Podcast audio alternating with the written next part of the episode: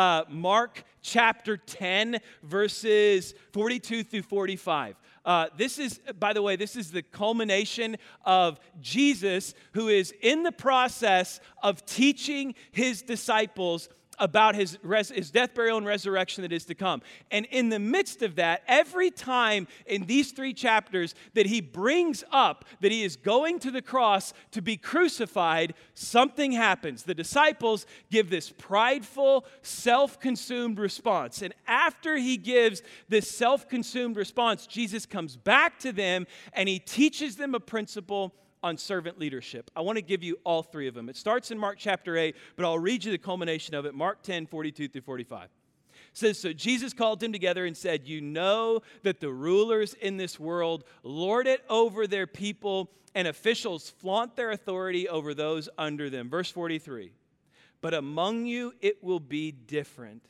Whoever wants to be a leader among you must be your servant and whoever wants to be first among you must be the slave of everyone else. Verse 45 For even the Son of Man came not to, not to be served, but to serve others and to give his life as a ransom for many. When I was in high school, I think it was my, my sophomore, it may have been my junior year, uh, they made this horrible decision to get rid of the pizza that we all loved. It was like some initiative for healthier kids and healthier schools, and just one of those horrible decisions that you could make. And I mean, it was that good kind. You know, like for us, it was that kind that was a square. It fit right in that place in your lunch tray, right? It was not a piece, it was the square, and you had this big square in your lunch tray, and then you had the three ones in the spot for your drink. It, it was a perfect square. It fit right there, had all this meat and cheese and cardboard bottom. It was perfect. We loved it, and they got rid of it. And I said, you know what? We'll teach them a lesson. So I organized a school lunch strike at my school. No lie. I got to all I went to all of my friends and I said, "Here's what we're doing." On this day, it was Friday because on Fridays we got the pizza and they do it with pizza. I said, "On Friday, nobody eats school lunch. Spread the word. Everyone bring 5 bucks. Nobody, and I mean nobody, is eating school lunch. So they spread throughout the hallways, and we planned this whole thing. And I called the local pizza shop, it's Gambino's Pizza in Spring Hill, Kansas, and I said, "We need 25 large pizzas delivered to the school at 11:42. That's when the lunch bell rings." Okay, so I got all of this set up. 119 kids in my class. 11:42, lunchtime comes on Friday. We all sit down in the cafeteria, and Mr. Long, he was our counselor. He was walking through and he's, he's like, hey, guys, you, your table's up. You guys are ready to go get lunch. No, none of us. None of us. We're not going. Like, really? Okay. This, and then all of a sudden, two pizza guys, it took two of them to deliver the pizza, show up to the front doors of the school. I popped up, pressed open the door, handed him a wad of cash, took the pizzas, and began distributing them out at the tables. And everyone began banging on their tables, and they began screaming, No pizza, no lunch. No pizza, no lunch. No pizza, no lunch. And we owned the place. The strike was on. The rebellion was at hand. Our principal, Mr. Burke, came out there, and I'm talking, you should have seen how red his face was. He was about to explode, but it already rolled over to a place that he couldn't control. The riot was on, the inmates were running the asylum. We had the place. Everyone's pulling pizza out, they're, danging, they're banging on the tables. No pizza, no lunch. And I'm sitting there in the middle of it all, like, here it is. Challenge me in this and see what I shall do, right? We had him. Had him in the middle of it, and Burke comes out there and he looks at me and he says, Cunningham, my office now. Takes me back to his office, and he's not there. And so I'm sitting in his office. I'm like, wow, I won this one. Really got it. Really stuck it to him. Bet your, car, bet your pizza's back next Friday. I promise you that. You know, I'm just sitting there, and finally he walks in there he sits down across from me and he just starts laughing. He just just starts laughing. and he looked across the table, and I'll, I'll, tell you, it's a moment I'll never forget. Teachers, principals, educators, those of you that are online that fulfill those roles, I want to tell you something. You have no idea the impact that you can have on a student. I will, th- you talk about a turning point for me. This is one of those, I'm sharing it with our church. This is a moment I remember vividly. Burke sits down, he's just chuckling to himself. He's laughing. He's like, and he looked at me and he said, Luke, he said, You are an incredible leader. He said, You are, I don't know in my 20 years of being a principal that I could find another student that could have organized something like that. He said, I'll, I'll hand it to you. You are an incredible leader. He said, You're also a rebel without a cause. He said, You are a rebel without a cause. And he said, You have no idea what you're leading for. And then he said this, I'll, man, I'll never forget it. He said, If you figure out what's worth leading for, you're going to make an incredible impact.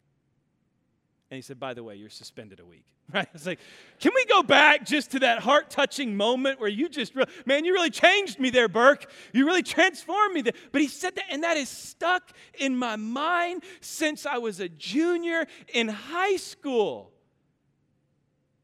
20 years ago. That's horrifying to say.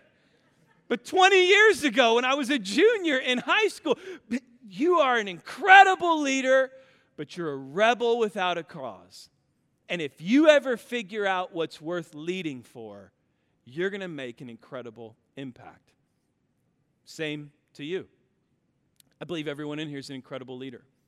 I believe everyone in here has the potential to be an incredible leader. I believe everyone in here is a leader. You're saying, nope, no way, I'm not a leader. Nobody follows me. Everybody is a leader because everybody has at least one person following them, and that's you. You're following the lead for your life. You're following the path that you set. You're following the things that you do. You're following your thoughts. You're following your heart. You're following your actions. You are leading you. So, everybody in here is a leader of at least one person, and many of you are leaders of many more. So, the question becomes what does real leadership look like?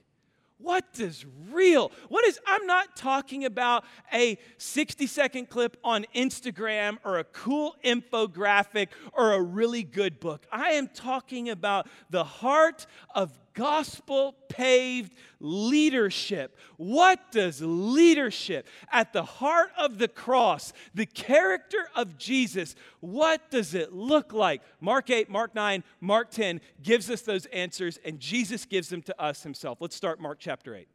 Mark 8, 31 through 32, here's what you're going to see. You're going to see a pattern. Jesus predicts his crucifixion the disciples have a self righteous response, and then Jesus teaches them a point on servant leadership. So here we go Mark 8, 31 through 32. Then Jesus began to tell them that the Son of Man must suffer many terrible things and be rejected by the elders, the leading priests, and uh, the leading priests and the teachers of religious law. He would be killed, but three days later he would rise from the dead. As he talked about this openly with his disciples, Peter took him aside and began to reprimand him for saying such things. Mark chapter 8, verse 33. Jesus turned around, looked at his disciples, then he reprimanded Peter. Get away from me, Satan. He said, You are only seeing things merely from a human point of view, not from God's. What do we have the tendency to do in leadership? To see it from a human point of view to see a profit margin, to see people who are or aren't doing their job, to see any sort of gaps, to see it from a human point of view. He said, your, your leadership is only right here.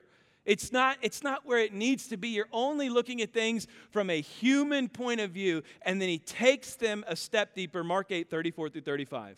Then, calling the crowd to join his disciples, he said, If any of you wants to be my follower, you must give up your own way, take up your cross, and follow me. If you try to hang on to your life, you will lose it. But if you give up your life for my sake and the sake of the good news, you will save it. Real leadership, at the heart of real leadership, after Jesus tells them he's going to the cross, but he's going to rise, and they reprimand him for it, and then he teaches them real leadership is about sacrifice, not self promotion.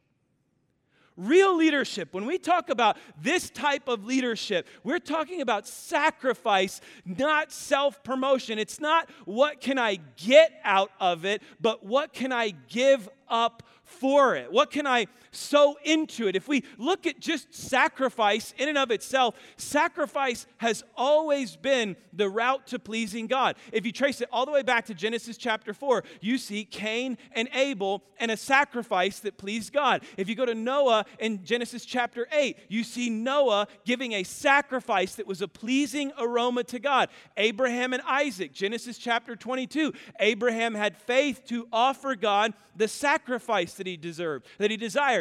In Job 1 5, Job offers for his sins a pleasing sacrifice to the Lord. The Passover lamb, Exodus chapter 12, is an offering, a sacrifice, so that God would pass over their homes and lead them to freedom to the promised land. When we look through sacrifice, all the instructions in the book of Leviticus, sacrifice pleases God.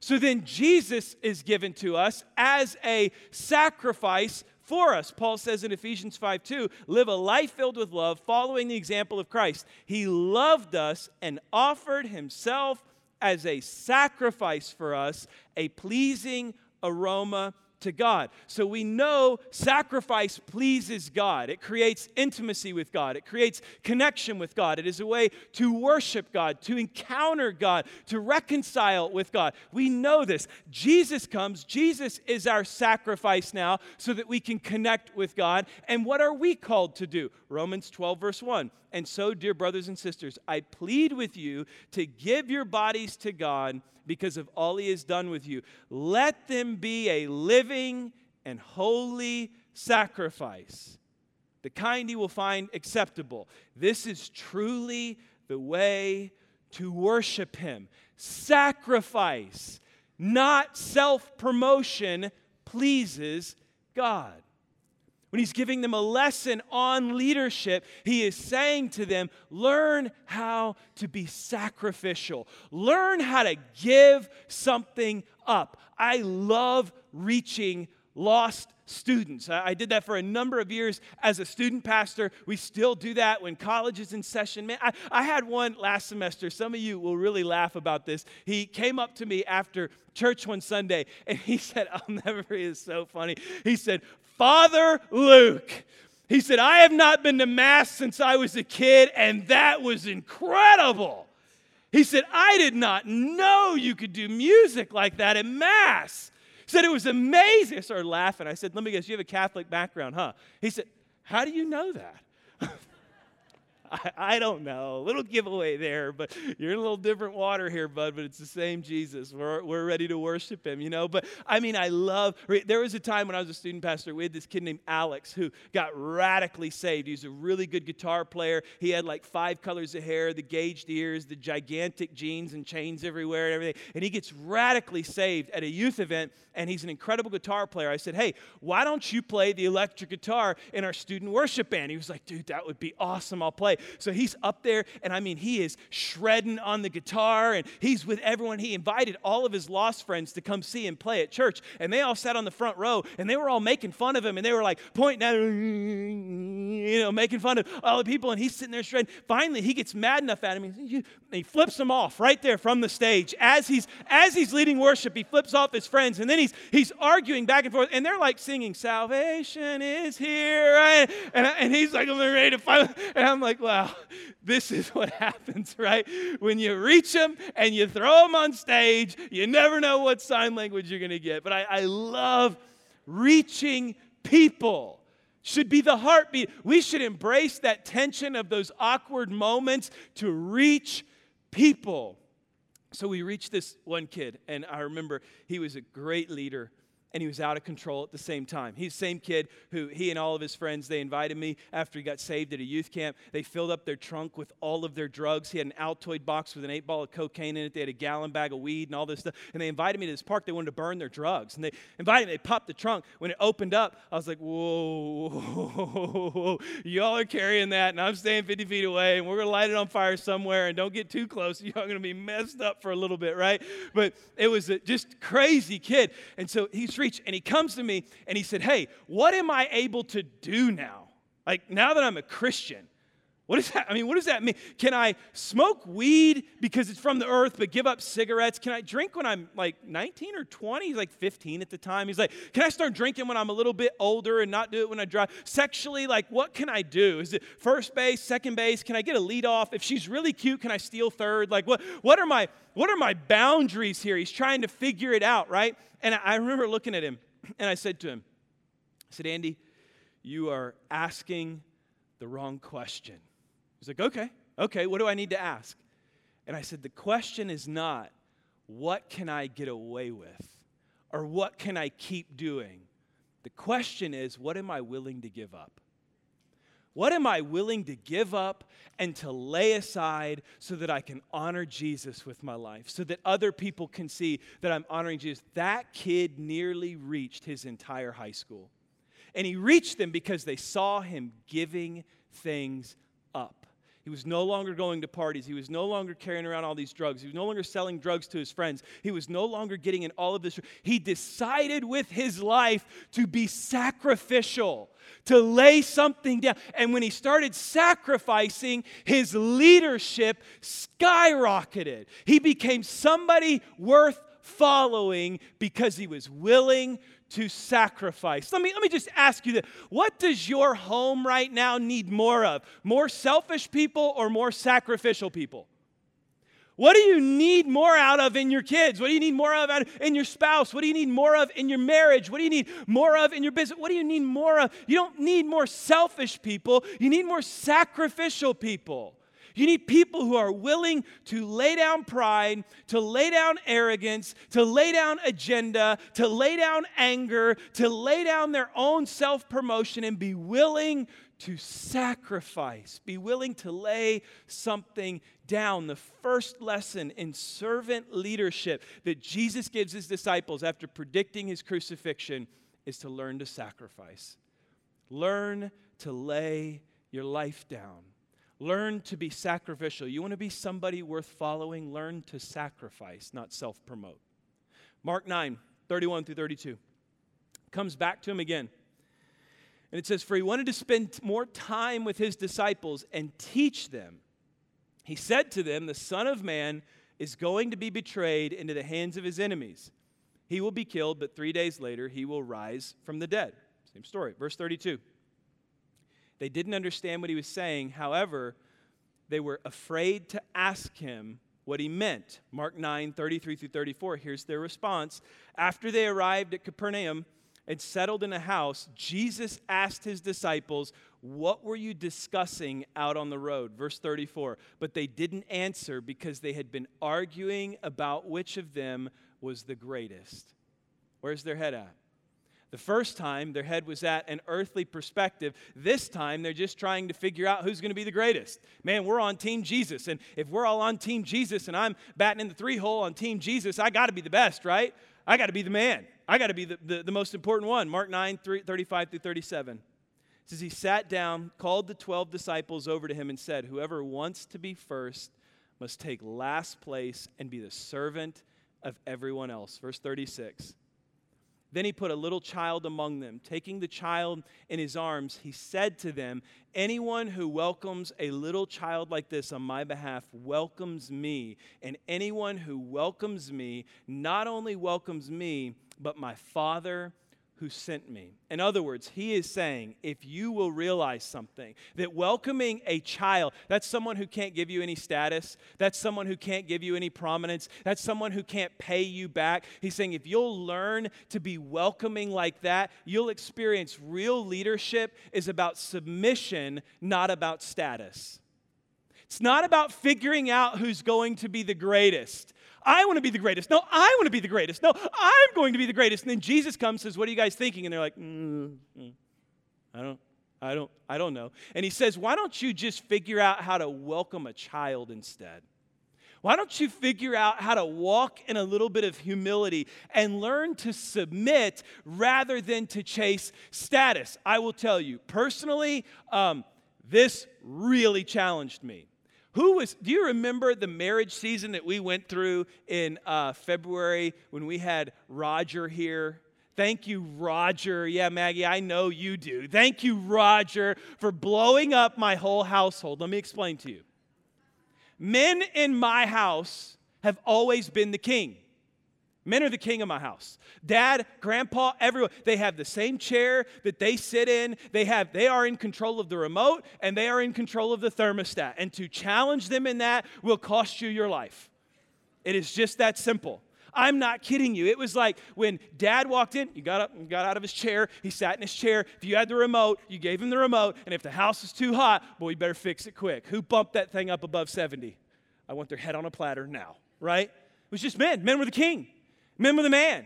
Men were the boss. Men were the alphas. And so, what have I naturally tried to sew in and ingrain in my house?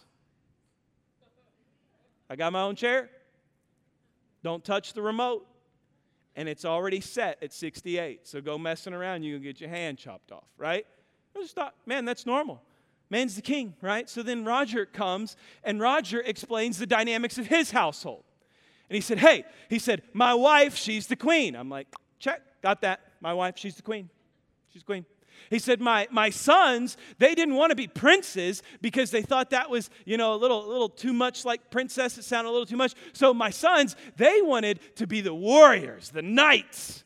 So he's like, okay, they're the knights. I'm like, mm, got that. My boys are knights. They're killers, man. They're warriors. Got it all figured out. And then he said, now, he said, my daughter, she's the princess. And I was like, of course. Mine's the princess of my home. I'm on board, brother. I'm, I'm tracking what you're spitting right now. Come on, amen in him, right? And then he said, and then he said, there is one king of my house. And I'm like, here it is. Let him know. Let him know. Preach this marriage thing out, right? And he said, Jesus is the king of my home. And I, amen, women, right? But when you hear, you hear the women are like, amen. Tell him now. He says, Jesus is the king of my home. And I was like, Okay? Still here, right? And he said, Now, all these people, what do they need? They need a servant. They need somebody to serve them. They don't need a king, they have a king. Jesus is king. They don't need a queen, and I'm no queen anyway. They don't need princes, they don't need princesses, they don't need knights. All of these people need a servant. Where is their servant? Oh, all right. Can I tell you something?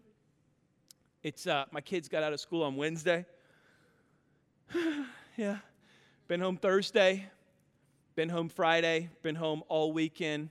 My kids, without they when they aren't in rhythm, they're like wild horses in it, in it. You just can't contain them. You can't stop them. There's something broken. So my, my house has been crazy, and I have been there and I'm there tomorrow because we had this great idea to close the office on Memorial Day. So now I'm in I'm at home tomorrow with them and everything and it's just been it's been wild crazy chaos. I got a six month old, I got a five year old, I got a seven year old, and I have my, my sweet and awesome, who's watching at home, beautiful wife at home. And you know what all of them need?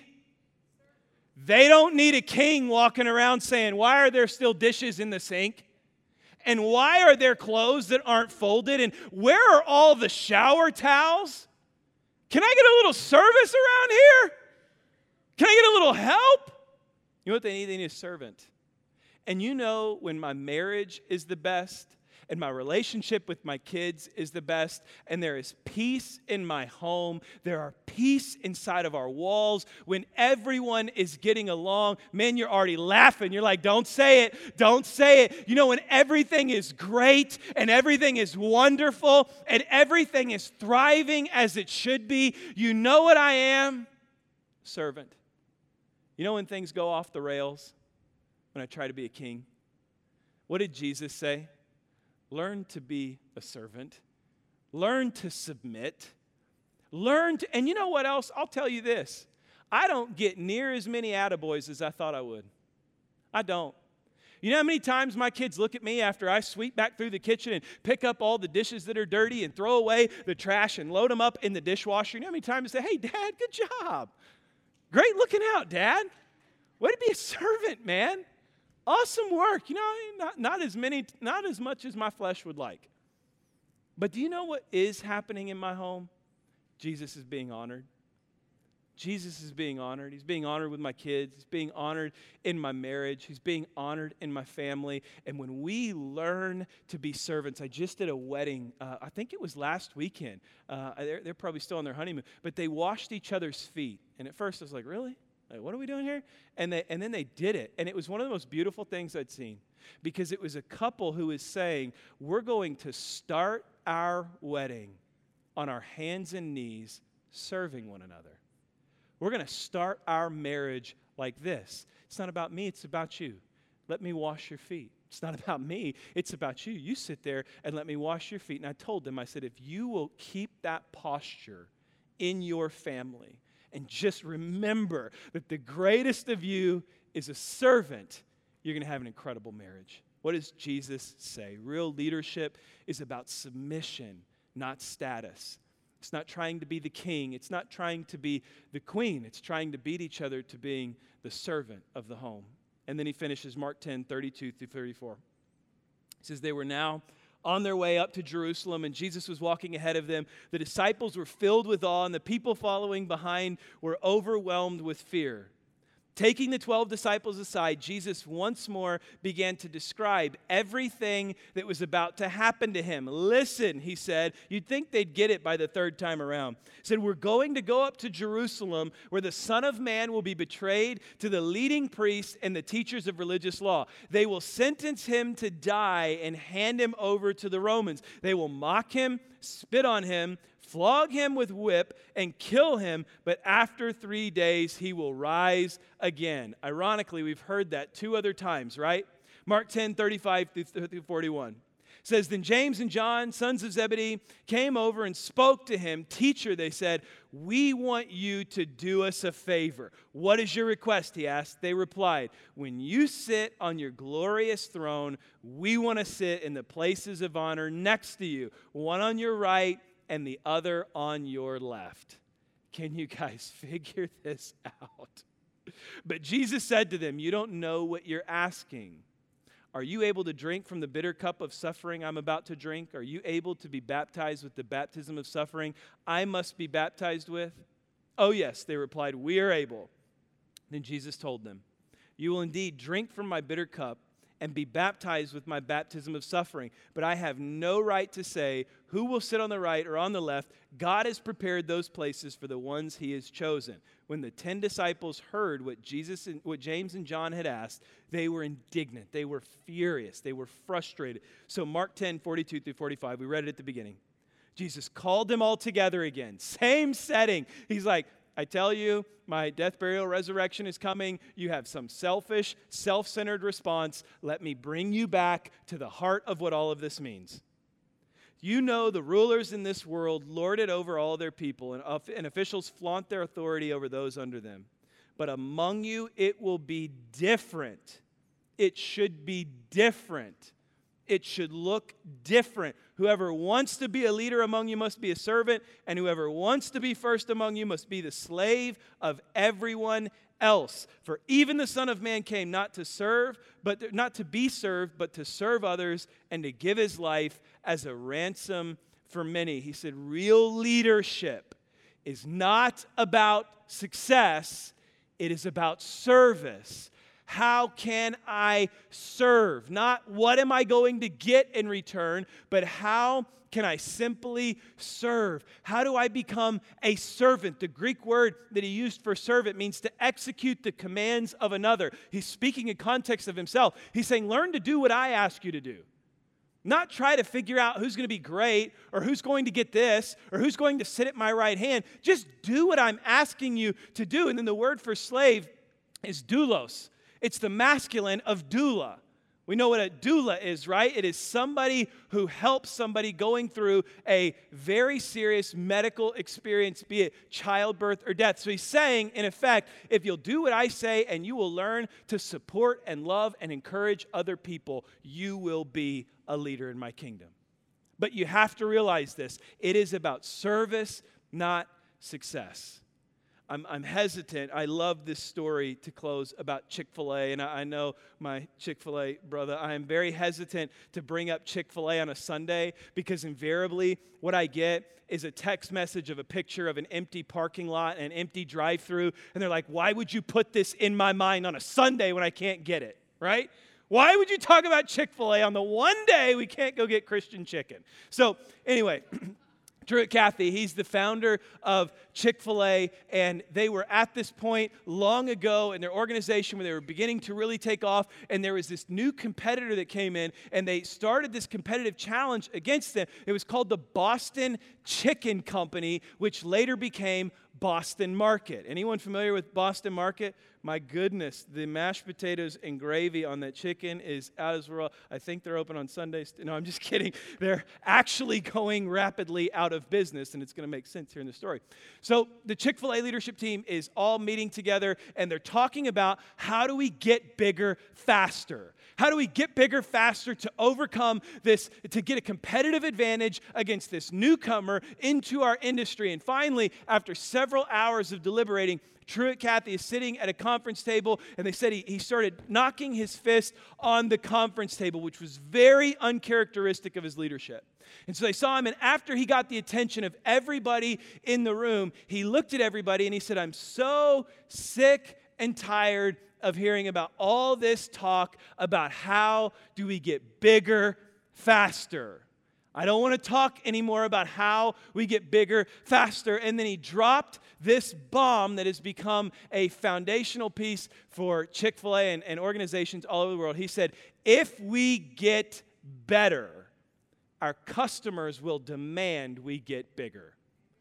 He said, If we will just get better, if we'll focus on getting better, our customers will demand that we get bigger. And since then, they, they are the fastest growing chain in the country and rapidly expanding. But what was his focus? It wasn't about success, it was about service. It wasn't about how great can I become, but who can I serve? You know, for us as a church, we are, we are going to grow and we are going to expand and we're going to continue reaching tons of people, but we're not going to be doing it by being consumed with getting bigger. We just need to consume with being loving people better. How do we love people better?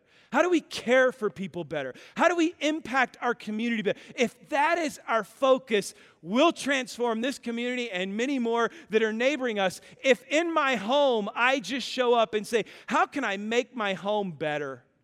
How can I make my home better? Not how can I be served more and how can I become the king, but how can I make it better? How can I make my kids better? How can I make my family better? When we focus on service, we we'll see success. Or if we focus on being just last, just being a servant and serving others, we'll find our place in first.